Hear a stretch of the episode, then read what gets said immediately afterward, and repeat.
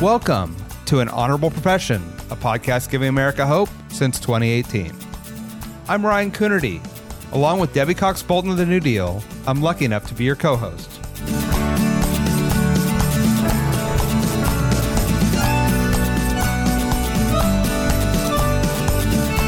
An Honorable Profession is a New Deal Leaders podcast.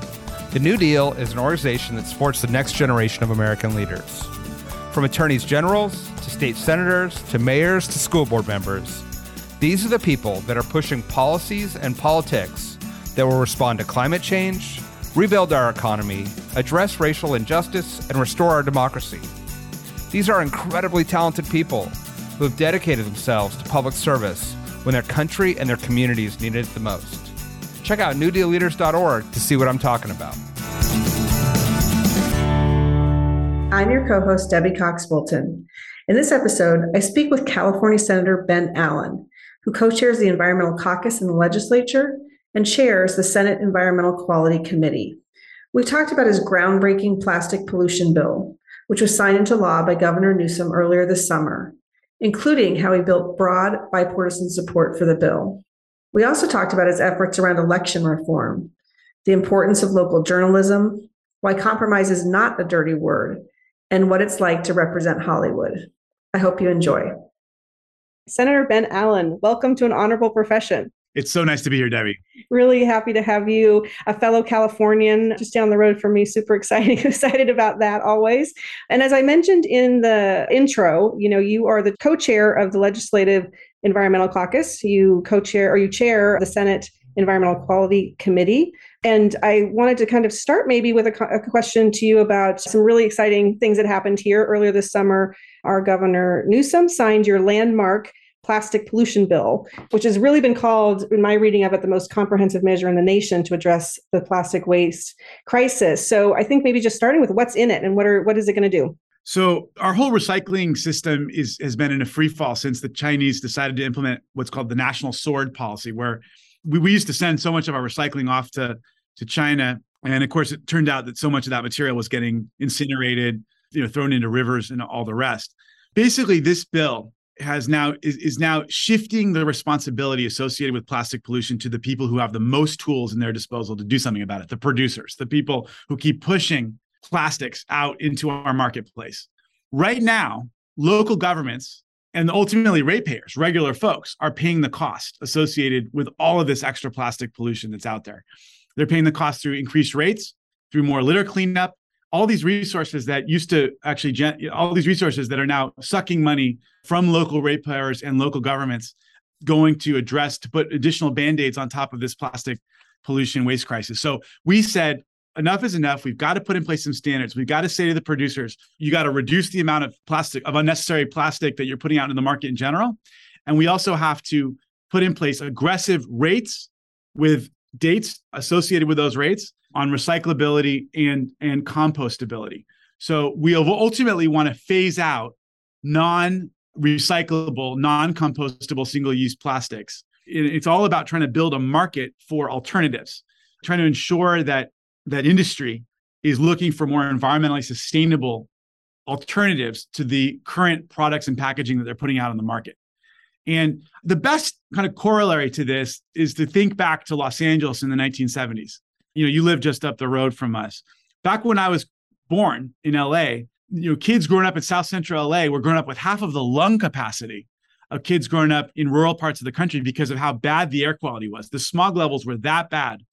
And ultimately, the government said, enough is enough. We've got to solve this problem. And they said to the automobile industry, look, guys, you, you got to up your game. We've got to have you know, cleaner burning cars. And a lot of the car companies hemmed and hawed. They didn't want to do it. But what's interesting is there were many of them that actually had been doing a lot of research and development in this space. They knew the technology was there. It was a matter of scaling, it was a matter of pushing the issue, incentivizing the scaling. And in the end of the day, those companies were able to benefit from these new laws. We don't have, I mean, all you got to do is get into your car at 5 p.m. on a weekday in LA. And you know, we got many more cars on the road than we did back in the 70s, but the air is significantly cleaner. So by pushing for these stricter standards, we were able to dramatically increase air quality, not just in the LA area, not just around the state of California, but indeed around the world, because when California makes a rule change like this, it impacts global supply chain and, and, and manufacturing and markets. You know, the automobile industry shifted toward cleaner burning cars, and there's not fewer cars. It's just that they're they're they're, they're cleaner burning. So that's what we're doing here. We're saying to the plastics manufacturers, look, guys, you got to have more sustainable products. You got to you got to be thinking about the end use of your product. There was a recent kind of detergent bottle manufacturer that just changed the resin type of their detergent bottle. And, and that one decision, I think it was made for aesthetic reasons, rendered the item totally non-recyclable. It used to be fully recyclable. Now it is non-recyclable. Now it's headed straight to the landfill. And we're all paying the cost associated with that. And that's because they had no accountability, no, literally, literally no responsibility associated with the end use of their product. Under our bill, they will now be held accountable, not just for technical recyclability, but real recyclability. They will be held accountable to real aggressive recycling rates that they will have to meet.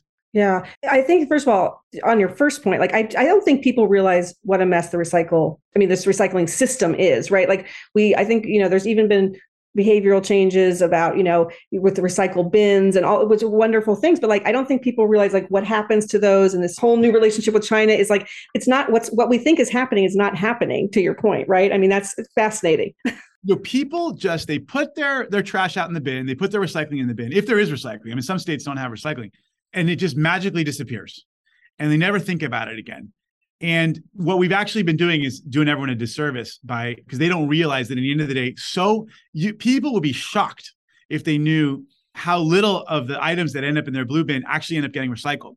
I mean, I'll give you an example. I used to, I was, I'm in LA. I love the newspaper, right? LA Times, for whatever reason, continues to show up at my doorstep in a bag. I mean, never rains in LA. I don't know why they have to put bag. There, there was a recycling symbol on that bag. I would always dutifully put it in my recycling bin because I thought, oh, it's recyclable. It has a recycling symbol. We should you know, we should recycle it. Well, it turns out I actually was harming the system by doing that because that thin film never gets recycled. And in fact, if anything, all it does is it gets caught in all the paper bales mm. and actually diminishes the caliber and the quality of the paper. Mm. Uh, it makes it harder for the paper to get recycled because now this plastic is now stuck into the paper, which lowers the quality of uh, you know and when it gets to the um, the paper mills it's harder for them to do their work to break down the paper and turn it into the next round of paper and so we we basically we're now we'd put all the responsibility and the onus on the consumers, the residents, and and the local governments. We're now getting the producers involved. Yeah, yeah. We're now saying to the producers, look, guys, work with us here. You got to be part of the solution. You're the ones with the most tools at your disposal when it comes to the design and manufacture and makeup of your products. You've got to be part of the solution. We're yeah. going to make you be part of the solution, but we're also going to give you an opportunity to take a leadership role we're actually giving the businesses a leadership role in in leading these producer responsibility organizations they will be leading these organizations because they know their products best they will be held strictly accountable to the rates and dates that i was talking about earlier but but it's going to be a business led operation with government holding them accountable. Yeah, well, and I wanted, I'm glad you said because I wanted to mention that because I thought one of the most interesting things about this bill was that you did get the business community on board as partners. This was a long process. People may not know out here about our California initiative process, which is, you know, a lot of things can get on the ballot. There was a, as I understand, a recycling initiative headed to the ballot that you were able to, by brokering this deal before that, got pulled off. So talk to us just a little bit about the process and particularly how you got business to be such a key player and, um, as you said, leader in this that was one of the main, really heartening things about this effort that it, it, ultimately really was a group effort that brought the chamber of commerce together with environmental leaders uh, local government environmental justice and so many different voices within the business community. And ultimately was a bipartisan uh, vote. Not you know not every member voted for it but we had republicans and democrats in both houses vote for this. So we do have a ballot measure system. Uh, it's it's notorious around the nation. But one thing we did as a legislature a few years ago was really important. We created a mechanism whereby the proponents of a ballot measure could pull back the ballot measure before a certain date if the legislature took action to address whatever issue they were trying to address. I think we can all agree that it's almost always better for the legislature to act rather than than than the voters. First of all, the voters would you know, say to us over and over again, "Why do you have so many things on the ballot? It's your job to solve these tough policy issues. That's why I elect you to go to the legislature." it's the legislature that has the the staffing, the expertise, the, the committee processes. We're better set up to pass laws. And by the way, once we pass a law, we can always amend it in the future if there's a problem with the law. One of the problems with the ballot measures is that they pass, they're very hard to amend. So that's one aspect of it. The other thing about a ballot measure is that it's expensive, it's unpredictable, it ends up costing so much money. And I think one of the things that happened was that people didn't want to roll the dice. So there was a we had tried to to make progress on this issue for several years. I'd had a, an earlier version of this bill four years ago and then three years ago. And we came excruciatingly close to getting very strong legislation passed through the legislature. But we, we weren't able to get it across the finish line at the end of session uh, two years in a row. Ultimately, a group of, of folks on the environmental side said, hey, we want to, the legislature's not acting. We want to use the initiative process to force this issue. And they collected signatures and got a measure to qualify for the ballot. And that then started the negotiation in a very real way. Business said, hey, we know we can probably defeat this ballot measure if we spend $100 million trashing it. But we also know A, that's a lot of money. B, this issue is not going away. We're going to be back at square one working on a solution next year. What if we could figure out a way to come up with a solution, strike a deal with the environmental community that takes the cost and, unpre- and unpredictability of the ballot measure off of the ballot and codifies strong, meaningful legislation and we started months long negotiations. It was a nine month negotiation. It was wild. It involved you know representatives from from so many different stakeholder groups. We came out with a, a after a, a, long fought uh, but but ultimately well negotiated deal, and then that got sent out into the into the broader world, and then everyone started kind of jumping in with their own ideas, and that went on for a few weeks and month, about a month. And you know, I tell you, Debbie, this this bill almost died about nine times. I mean, there were times I got home, I told my wife, you know, this thing's over. It happened over and over again, and we just kept trying. We just kept snatching victory out of the jaws of defeat, and and just never gave up, and ultimately pushed this thing through. Yeah, uh, and ultimately, really was the product of a, of a big multi-stakeholder effort and, and and in the end of the day we were able to get this thing passed with strong you know bipartisan support which is so so heartening in a moment like this where there's so much polarization yeah, it's amazing. I mean, it's a huge, a huge effort, and I, but it's also is isn't that what's legislation and making laws is supposed to look like? I mean, I kind of feel like we've gotten out of this. You know, it's like compromise. This is something I, I wanted to ask you about because I think you're known for your ability to broker deals and, and strike compromise actually and, and in other things and environmental efforts other, other before this. And i kind of feel like it's somehow become a dirty word right? That like compromise is somehow like that's what that's what governing looks like isn't it? It's like you bring stakeholders together people have different ideas you you find the common ground. Like that's not a dirty word. That's and I, for somehow like we've become such so dogmatic on both sides about you know if it's uh, it's my way or the highway and i just i wonder i wish more people realize that this is this is what it's supposed to look like Absolutely. And, and I will say, Deb, you know, my, my, my favorite class in law school was negotiations. And the thing that I learned, the thing that really sticks with me, and, and anybody who studies negotiations knows this. In the end of the day, people may be may be seemingly at odds. They may be fighting each other. And it may seem that there's just no area of agreement. But in the end of the day, usually on something like this, like a tough policy issue, one group has one set of interests and the other has another set of interests. And there's actually a way to square them. I mean, sometimes there isn't, but so often the core interests are actually on different topics. Mm. And if you can, if you really have the time and the inclination and the motivation and the the app and the context to try to find a deal, and those are all big ifs. But if you really do have all of those factors at play, then you really then then then so often on these meaty, difficult public policy issues, you can come up with a, a solution that doesn't ultimately ask people to compromise their core needs. Mm-hmm. And so, in a weird way, people say compromise is a dirty word because I think it, it suggests that you are giving in on something that's fundamental to you and your beliefs. A really well negotiated policy solution. Should be grounded in meeting as many as as everyone's needs as core needs as as as much as you possibly can. And sometimes it's it's much easier to do that than than might initially meet the eye. But it takes time and will and, and volition yeah. Well, and not to belabor this, but it just feels to me, and maybe you have thought on this, that sometimes, particularly in legislatures, right, either state legislatures or in Congress as a whole, de- a little bit different on local level when you have to, you know, deliver, that it almost feels like the incentives are there to find a position and dig in less so the incentives to find the compromise and i you know i wonder if that's you know if you see that that way or you know why or why you think you think differently that you know you're looking for the for the result first of all i think you're unfortunately you're absolutely right debbie this is the this is the result i mean it didn't used to be that way in congress right i mean i i, I read you know that that incredible Joseph Caro book about LBJ. I mean, books it goes on forever, but but it's just chock full. There's that one um, the the one volume about his work in Congress, just chock full of fascinating stories of of deals. And and and and and if you look at the things he was able to accomplish with all the great society legislation and the civil rights legislation, it's extraordinary, and it really did involve careful, relentless listening and negotiating and not giving up and trying to find ways to meet everybody's needs.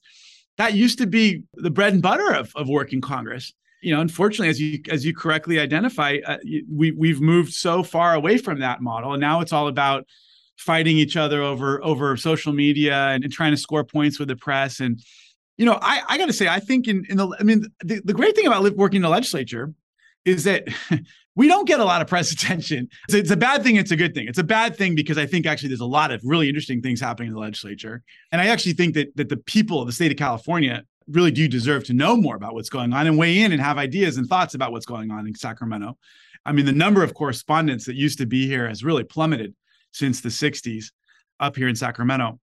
The flip side is because there's not that much press attention, the, legis- the, the legislators are not as inclined to spend all their time trying to score you know points on on social media because you can't really score a lot of points because there's not that many people paying attention the downside of the people not paying attention is that I think special interests end up coming to dominate more than they should. Yeah. Special interests take advantage of the vacuum when it comes to attention, and it's all about advancing their agenda. And, and that can become a real problem. Yeah, and you you you tried to do something about this on the transparency front in in terms of you you were trying to help support local journalism, right? For this very reason, presumably local journalism. Yeah, we we I, I mean I I know I my, my dad is British. I spent a lot of time in the UK. I, I just was in Canada actually uh, on a trip relating to extended producer responsibility and plastics and waste management. And you go to you, you watch the CBC and up in Canada, the BBC in Britain, and you just look at this wonderful publicly financed uh, journalism that really really adds the the strength of their democracy. Having independent, well financed, high quality journalism actually, and you'll notice it raises the bar of all of the private journalism sources too, mm. and, and leads to a much higher caliber conversation in, in the country about politics.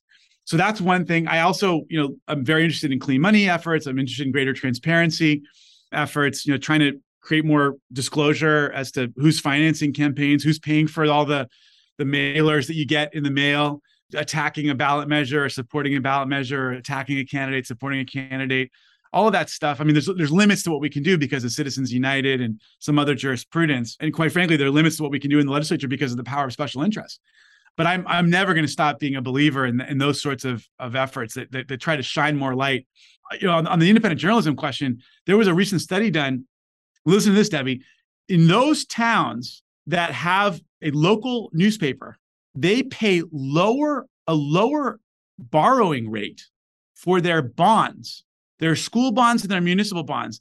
It's it is literally they have a they get a lower rate in the market because the market recognizes that when there is a robust local journalism infrastructure, there it's it's less likely that people will be on the take.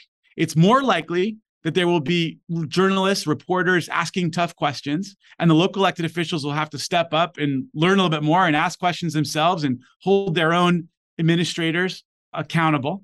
That's so valuable that it actually is reflected in the borrowing rate for these bonds. So people living in communities that don't have local strong local journalism are paying in in ways that they may not even realize. That's fascinating.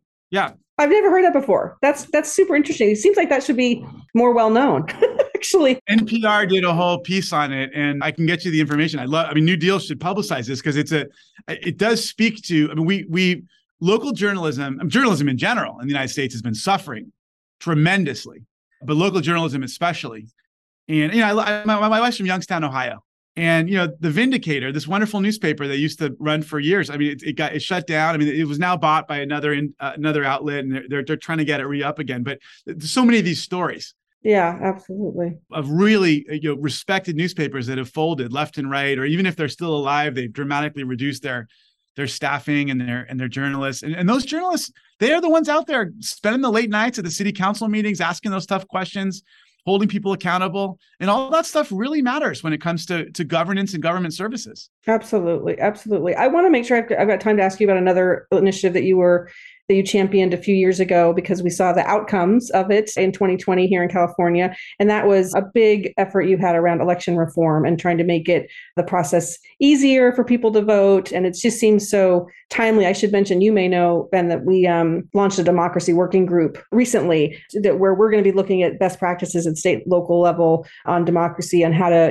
make it easier to vote, also make sure election integrity, also think about civic engagement. But so um, tell us a little bit about your initiative back in 2016 and, and how it played out in, uh, in 2020. Well, Debbie, I'd love to be a part of that group, and and and Rodell's now doing. Uh, uh I'm part of a working group on redistricting, so let's let's talk offline about that. But great, yeah, we passed SB 450 a few years ago. We were coming off of of, of the lowest turnout in in modern history in the 2014 election, dismally low turnout, and the pro tem, I had just been elected to the Senate, and the pro tem, the president of our Senate, asked me to go and investigate best practices around the country to make it easier to vote while still maintaining strong election integrity.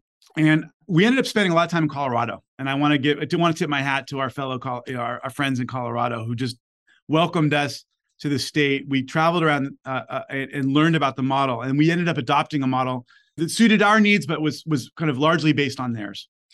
Now in California, as a result of our efforts, everybody sent a ballot by mail, and people have the option of either returning that ballot by mail or they can go to a drop box, which is available. The drop boxes are available all over the state. So if, if they're nervous about dropping in the mailbox, these are drop boxes that are only accessed by election officials, or they can go drop off their ballot or vote in person at an election center, a voting center that's open for 11 days before election day, anywhere in their county. So the idea that you can only vote in one place at one time, in on uh, you know in one location on one day, you know, is so antiquated for for modern life. And and now we give people the option of of flexibility, and it's just it's been wonderful. I mean, I was I was I, I personally benefited from it, right? I, I, was with my wife. We went and saw a show downtown LA, and there t- turns out there was a vote center right across the street. And you know, over the weekend, and the election was on Tuesday. So, oh, let's go vote right now. We just went over and voted. Easy. It wasn't it wasn't close to my house, but it was where we were. It was very convenient.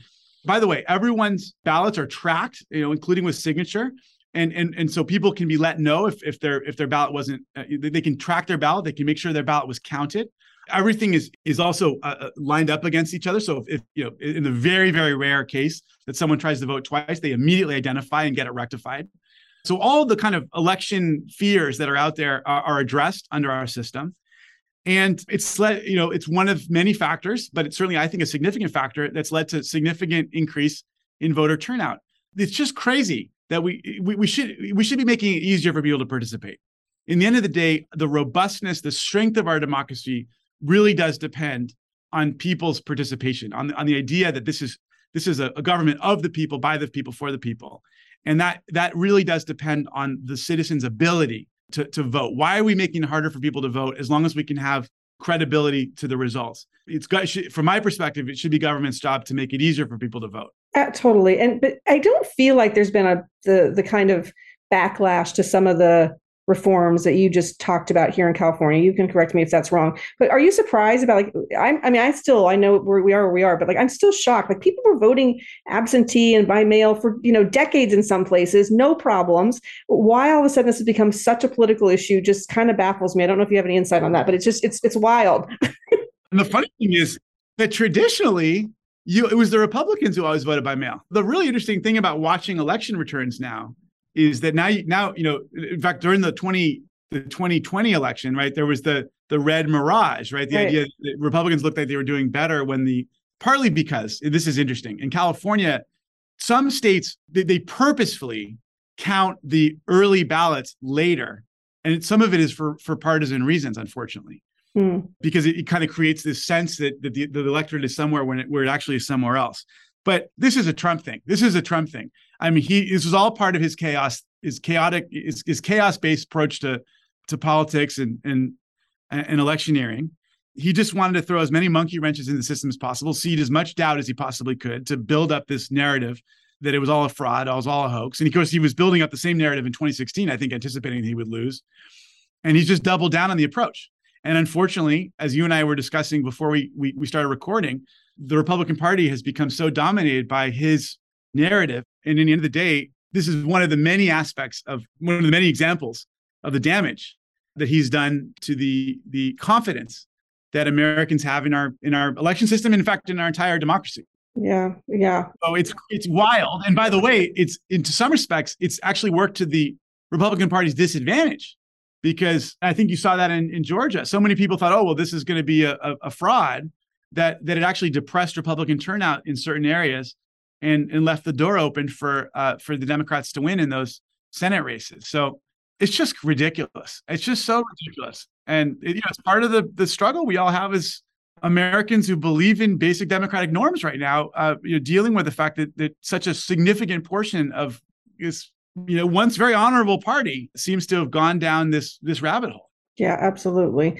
Well, and maybe I could use that as a great transition. You're so passionate about public service, about legislating, obviously. You're finding results. Like, so, you know, as we think about your own journey into public service, this is, of course, called an honorable profession because uh, we think that public service is, you know, one of the most honorable professions out there. You went to school at Harvard. I think you were at Cambridge for a while, and then you got your law degree. But you, I, I saw, I think right after, I, I, don't know whether it's between law school or not, or, or after undergrad or whatever, but you ended up on Capitol Hill working on Capitol Hill. So that does indicate to me maybe you had a you had an interest in government from the beginning. But was did you kind of ever is that what you wanted to do? Did you see yourself in public running for office, or did that kind of happen accidentally?